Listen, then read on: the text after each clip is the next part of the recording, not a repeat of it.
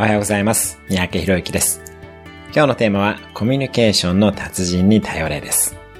仕事やプライベートでのコミュニケーショントラブルの際には圧倒的なコミュニケーション能力を持つ人にどんどん頼りましょう。例えば誰かとのやりとりでちょっと揉めた時や揉めそうな時はこのケースではどうしたらいい？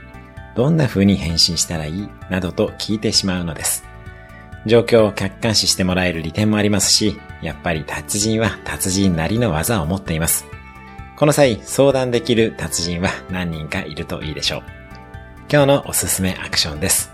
コミュニケーショントラブルの際に頼りたい、相談したい友人を3人今すぐ頭に浮かべてみる。次回実際にトラブルになった際には思い切って達人に頼ってみましょう。それでは今日も素敵な一日をお過ごしください。